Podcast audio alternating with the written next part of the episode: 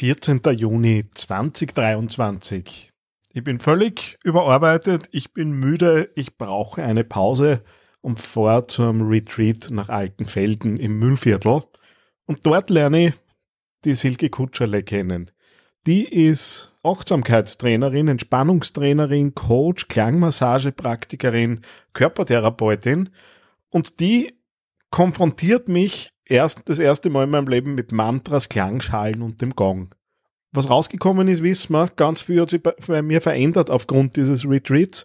Und darum freut es mich umso mehr, dass genau diese besagte Silke bei mir im Podcast ist und wir darüber reden, welche Wirkung haben Klangschalen, was ist da dahinter. Ich kann es nur beteuern, ich bin sehr entspannt zurückgekommen, jedem nur ans Herz legen, das mal auszuprobieren. Aber manche von euch vielleicht ein bisschen skeptisch sind zu dem Thema. Herzlich willkommen bei Business of Balance, deinem Podcast für ein stabiles und ausgewogenes Leben im Business. Hier ist dein Host, Daniel Friesenecker. Ja, bevor wir reinstarten in diese Ausgabe, ähm, gebe ich euch ein bisschen Update, was ich so vorhabe mit Business of Balance. Da hat sich nämlich auch in den letzten Wochen ein bisschen was getan. Ähm, Im Wesentlichen äh, werde ich natürlich den Themen treu bleiben, die hier am Kanal, am Podcast äh, immer wieder genutzt werden und besprochen werden. Ich mag mich aber ein bisschen mehr auf das Thema Selbstständigkeit, Work-Life-Balance, Unternehmertum, vor allem auch aus der männlichen Perspektive, beziehungsweise aus der Perspektive des Vaters äh, mehr beschäftigen und widmen. Äh, habe auch den YouTube-Channel mittlerweile wieder ein bisschen zusammengeräumt und äh, auf Vordermann gebracht, weil ich da ein bisschen was vorhabe. Ich habe dazu äh, nämlich recherchiert und ich bin draufgekommen, es gibt kaum etwas, und mit jedem, mit dem ich sprich, ähm, wenn ich über meine Depression sprich, öffnen sich sehr schnell die Schleusen bei vor allem meinen männlichen Kollegen und es wird mir erzählt, was da draußen so alles passiert. Ich glaube, wir sollten ein bisschen reden über das Thema, meine Herren, und aus dem Grund äh, mag ich Sprachrohr sein. Mehr davon in den nächsten Wochen. Wer am YouTube-Channel schauen mag, youtube.businessofbalance.com oder ihr sucht einfach in der YouTube-Suche Dort findet ihr übrigens auch schon ein paar Videos zu dem Thema. Ich sage jedes Mal, dass ich einen ganz besonderen Gast habe, aber diesmal meine ich es noch ein Stückchen ernster wie sonst. Heute ist bei mir die Silke und die Silke war diejenige, die uns durchbegleitet hat durch dieses oft erwähnte Retreat, das auch bei mir im Podcast hier immer wieder schon gekommen ist. Und ja, schauen wir mal, was uns heute hintreibt, aber schön, dass du da bist. Hallo Silke. Ja, ich freue mich, dich wiederzusehen. Schön. Ich bin im Juni, war es, glaube ich, nach Altenfelden gefahren. Dort haben wir uns kennengelernt und bin bei dir das erste Mal mit Gong, Klangschalen, auch Yoga, weil ich überlesen habe, dass auch Yoga-Anteile in unserem Programm drinnen sind, in Kontakt gekommen und habe dort Stille wirklich das erste Mal als, als was wirklich Angenehmes erlebt. Und das in Kombination mit diesen Klangschalen, die für mich vorher halt, ja, sowas, okay, da, da schwingen halt jetzt irgendwelche Töne und man hat dann halt auch natürlich seine Schubladen und Vorurteile, von denen ich so gar nicht frei bin. Und habe halt gespürt, wie, wie, wie Klangschalen wirklich den Kopf freikriegen und da über den Gong, vielleicht so reden wir da nur mal, da kann schon ordentlich was passieren. Was hat mit, mit diesen Dingen auf sich für jemanden, der überhaupt noch nie, genauso wie ich, vorurteilsbehaftet an diese Dinge herangeht und das erste Mal sagt, okay, probier's aus. Was, was, wie wirkt es? Kannst du das aus deiner Sicht ein bisschen erzählen? Also vielleicht spreche ich von meiner eigenen ersten Erfahrung mit Klangschalen. Also Klang kennen wir ja alle von der Musik. Und mhm. meine erste Klangmassage habe ich auch geschenkt, geschenkt bekommen von meinen Kindern. Und dann lag ich da und dachte, na ja, also ich war auch ein bisschen skeptisch, obwohl die Klangschalen toll aussahen und ich neugierig war. Und dann war ich so fasziniert, dass binnen kürzester Zeit mein Kopf einfach alles loslassen konnte. Also das hatte ich nicht erwartet. Und ich habe es am Anfang auch gar nicht begriffen, wie es funktioniert. Also ich war dann in so einer Art, man kann schon sagen, wie Trance. Und mhm. was wissenschaftlich erwiesen ist, ist ja, dass diese obertonreichen Klänge der Klangschalen, also sehr anders als jetzt bei einem Instrument, was in einer bestimmten Tonart gestimmt ist oder, oder Töne, die du anspielst, dann kann der Kopf macht den Abgleich. Ah, das ist jetzt C, D, A, also welcher Ton das ist. Selbst wenn du musikalisch ungebildet bist, sind unsere Töne, die es so gibt, vertraut und dann hängt sich der Geist dran und erkennt mhm. dann, das ist jetzt ein richtiger Ton oder du erkennst dann auch Dissonanzen und fühlst dich dabei vielleicht unwohl, wenn jemand sich verspielt. Und der Kopf ist dabei aktiv, obwohl Musik natürlich auch total entspannt, aber es ist ein anderes Zuordnen. Ne? Es ist noch ein bisschen Kopf mit dabei. Und bei den Klangschalen durch die Obertöne, du gibst irgendwann auf. Also es geht nicht anders, als dass du aufgibst, weil es sind so viele Töne, die mitschwingen. Also es nennt man Obertöne. Ich sage immer, das ganze Universum ist da dabei, vom tiefsten bis zum höchsten Ton. Und das ist so eine Erlaubnis auch für den Kopf, einfach zur Ruhe zu kommen. Und das habe ich erlebt. Und es ist ja auch, wenn man sich so an, an wenn man so ein EEG macht, kann man ja herausfinden, in welchen Hirnwellen man ist. Mhm. Und das, das sind wirklich die, die man hat, wenn man tiefenentspannt ist. Also das wechselt so Alpha- und Theta-Wellen, die dann wirklich so ein Signal sind für Meditation, für tiefe Entspannung. Das heißt nicht, dass das unbedingt bei jedem so ist, aber ich erlebe es bei meinen Klangmassagen zum Beispiel, dass die Leute einfach dann mit so einem beseelten Lächeln ja, aufstehen von der Matte und sagen, das hätte ich jetzt gar nicht erwartet. Das ist ja einerseits der Klang, den wir, also jetzt bei der Klangmassage, das ist nochmal was anderes. Da werden die Schalen auf den Körper aufgestellt. Da spürst du die Schwingung, wenn die Schalen auf dem Körper draufstehen. Und du hörst natürlich die Schwingung. Und vielleicht nochmal ganz zurück. Was sind wir denn als Körper? Man sagt so 80 Prozent in uns ist Wasser. Flüssigkeit.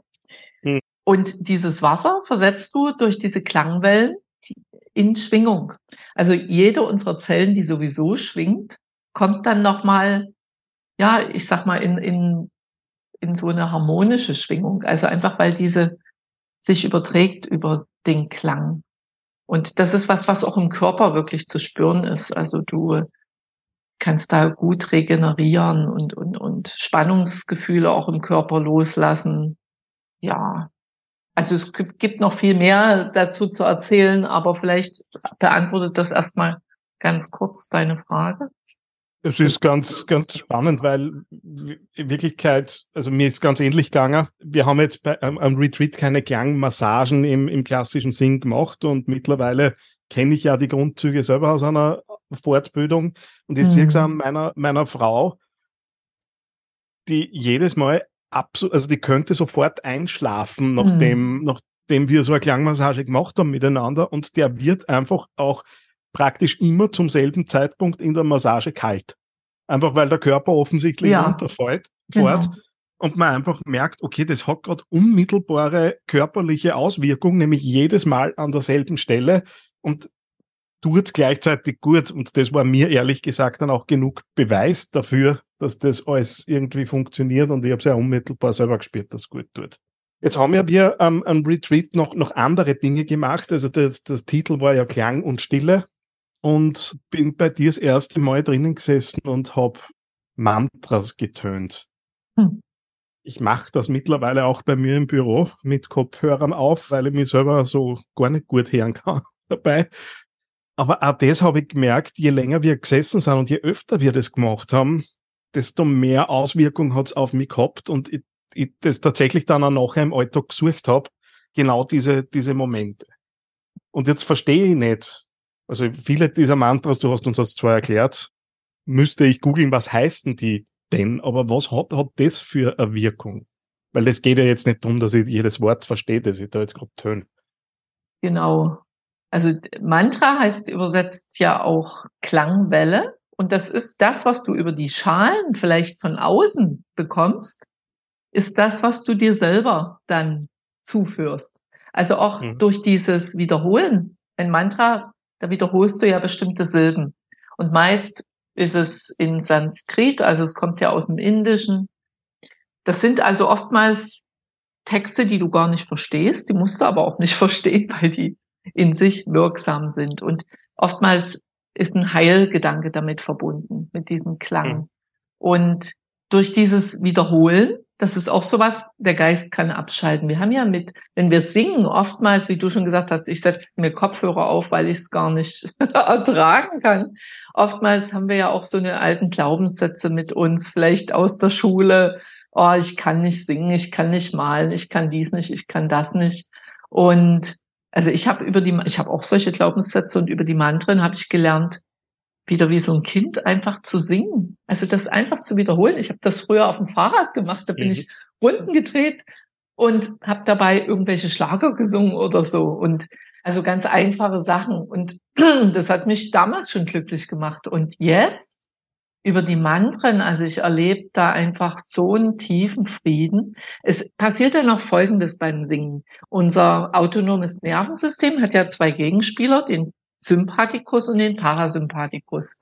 Und der Sympathikus bringt uns in Erregung oder in Aktion, im schlimmsten Falle in Übererregung. Und der Parasympathikus, der entspannt uns oder wenn wir noch weiter drunter gehen, wenn es dann nicht mehr gesund ist, lähmt er uns und bringt uns dann auch in einen unguten Zustand. Und dieses Wechselspiel ist normalerweise harmonisch und funktioniert. Aber ich kenne kaum noch normale Menschen. Wir sind alle so ein bisschen mehr oben im sympathischen Bereich, auch wenn das gut klingt, sympathisch, aber es heißt einfach in der Übererregung sind wir oftmals. Und an diese beiden Gegenspieler vom autonomen Nervensystem gekoppelt ist auch unser Atem. Das heißt, jeder Einatmen ist sympathisch, bringt uns in die Aktion also das mhm. merkt man, wenn man tief einatmet, das ist Energie zum Handeln. Und wenn du tief ausatmest, kommst du in die Entspannung und lässt wieder los. Und beim Singen, generell beim Singen, ist es so, du atmest lange aus. Also du machst eine Atemtechnik, ohne dass dir das bewusst ist. Du atmest kurz ein für die Liedzeile und lange aus. Und gerade diese Mantren, die sind ja sehr langsam gesungen oft. Und mhm.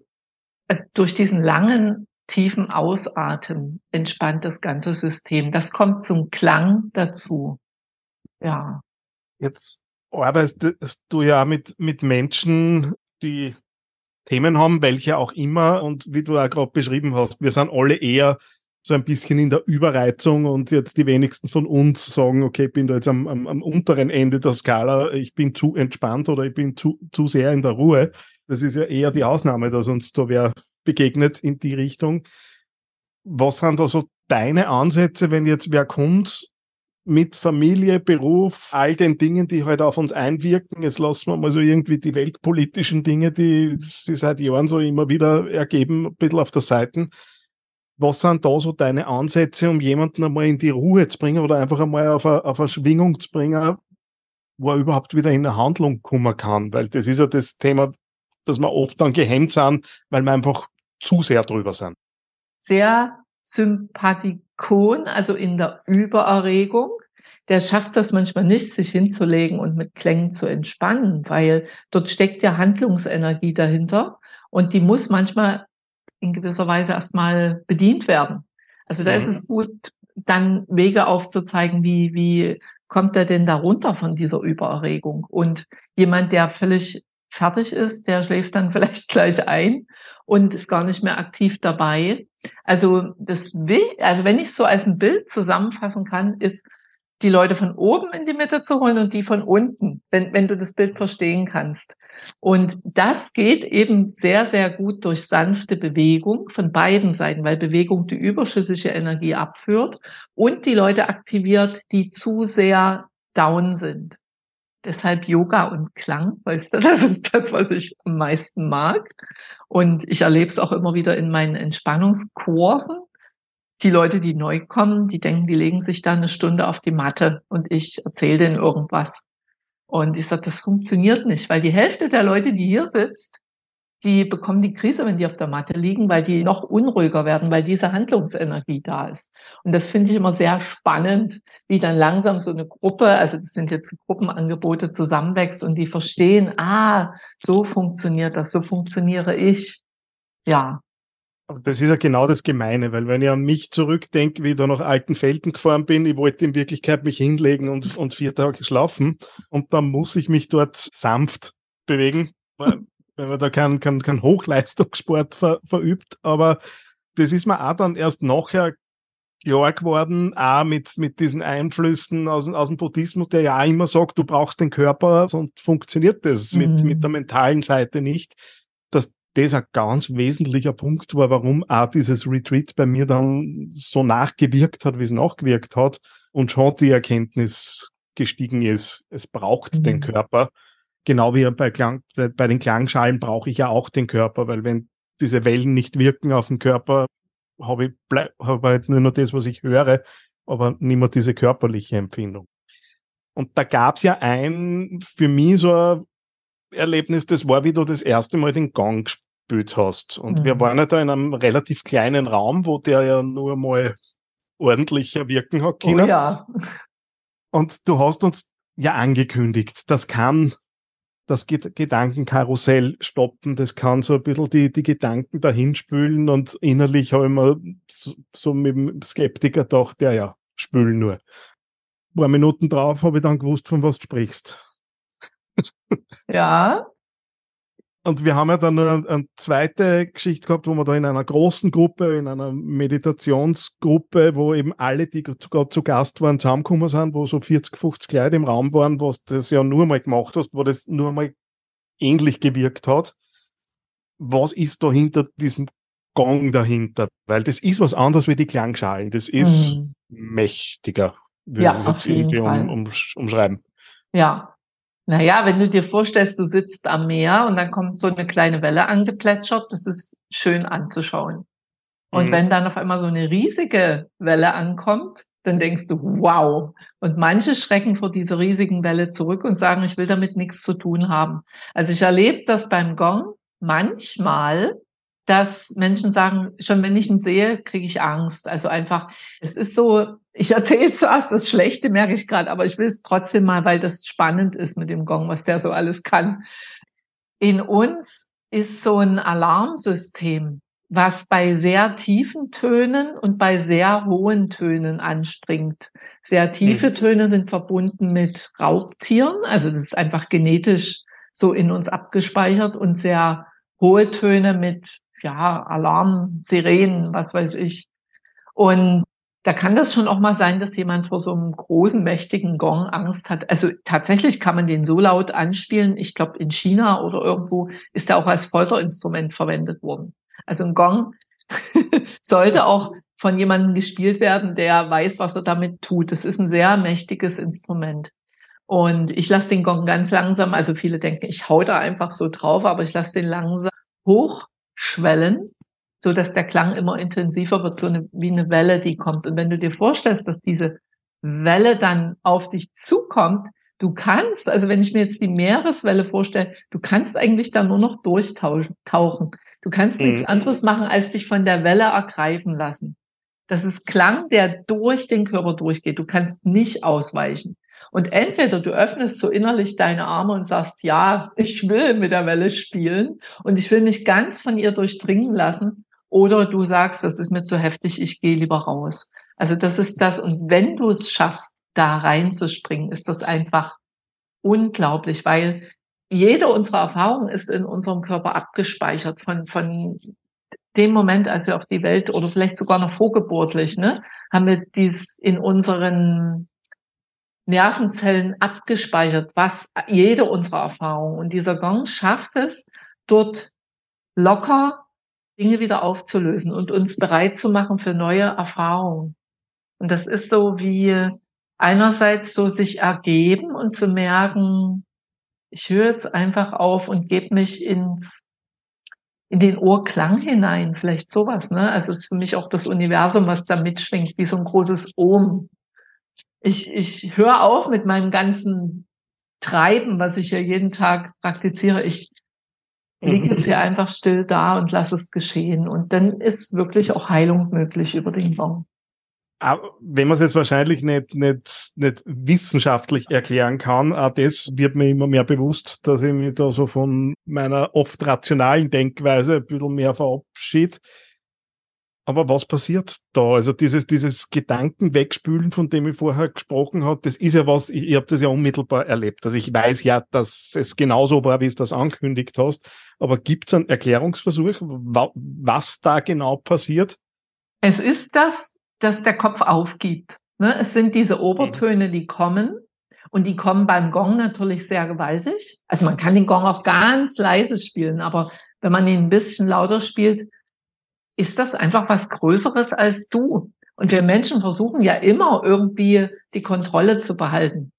Die kannst mhm. du dort nicht behalten. Du kannst, wenn du dich verbinden willst mit diesen Tönen, kannst du dich nur ergeben in gewisser Weise.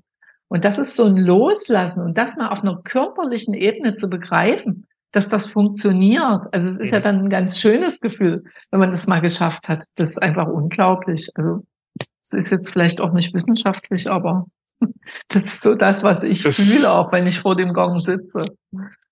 Also das, das wäre jetzt auch nicht der Anspruch gewesen, dass wir jetzt irgendwie wissenschaftliche Antworten finden auf diese Dinge. Am Ende sie wirken. Und wie sie wirken, kann uns dann letztendlich auch egal sein, solange sie wirken.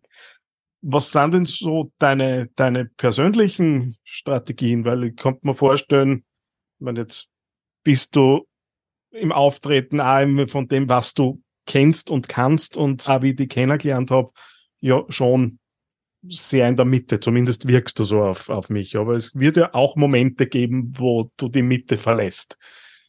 Was, was tust du für dich selbst? Also dann finde ich meistens dann zum Yoga zurück. Ich hatte jetzt tatsächlich Urlaub und hatte die Matte mit und habe kein Yoga praktiziert. Das gab es lange nicht. Aber ich war dafür viel in anderer Bewegung. Ich war wandern und baden. Und wenn ich dann wieder arbeite und zu viele Themen kommen, tatsächlich habe ich jetzt was ein ganz neues Spielzeug. Ich habe mir ein Harmonium gekauft. Das ist so ein Begleitinstrument für Mantren. Mhm. Und das lerne ich gerade zu spielen. Und momentan ist das so mein liebstes Spielzeug, dazu einfach Mantren zu singen und die Töne versuchen zu greifen. Also ich bin da noch im Lernen, ist aber was ganz Schönes. Ja, und mir geht's wie anderen Leuten auch. Also auch ich habe Stress und ich schaue dann immer wieder, was darf losgelassen werden. Dieses Ausatmen, ne? Was darf ich ausatmen? Was nimmt mir die Energie? Was gibt mir Energie? Wovon darf mehr Platz im Leben sein? Was hat sich vielleicht überholt? Was darf ich loslassen? Das ist eigentlich ein, ein schöner Satz zum Schluss. Dann lassen wir dieses Gespräch los. Hm. Danke für die vielen Eindrücke und das Kratzen an der Oberfläche und dem, was, was man bei dir so erleben kann. Infos zu dir, deiner Person natürlich in den Show Notes und ja, schauen wir, wann wir uns auch persönlich wieder mal treffen. Hm, gerne, Daniel. Also es war mir eine totale Freude und vielen, vielen Dank.